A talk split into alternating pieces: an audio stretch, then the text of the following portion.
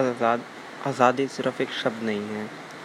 भावनाओं को एकत्रित करता है, आवाज़ है उस इतिहास की जिसे जिसे मैं, तुम और हम सब मिलकर जी रहे हैं।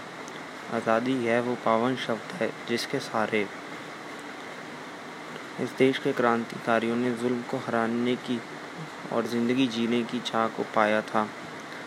क्या रहे होंगे वो लोग जिन्होंने यह सपना देखा था? क्या इनकलाबी होंगे वो जिसम, जो ना तानाशाह की गोली से डरते थे ना उसकी लट से, ना उसकी सज़ा से। कौन थे वो लोग जो आज़ादी के सपने देखते मर आपके लिए जान दे बैठे और शायद मेरे लिए भी।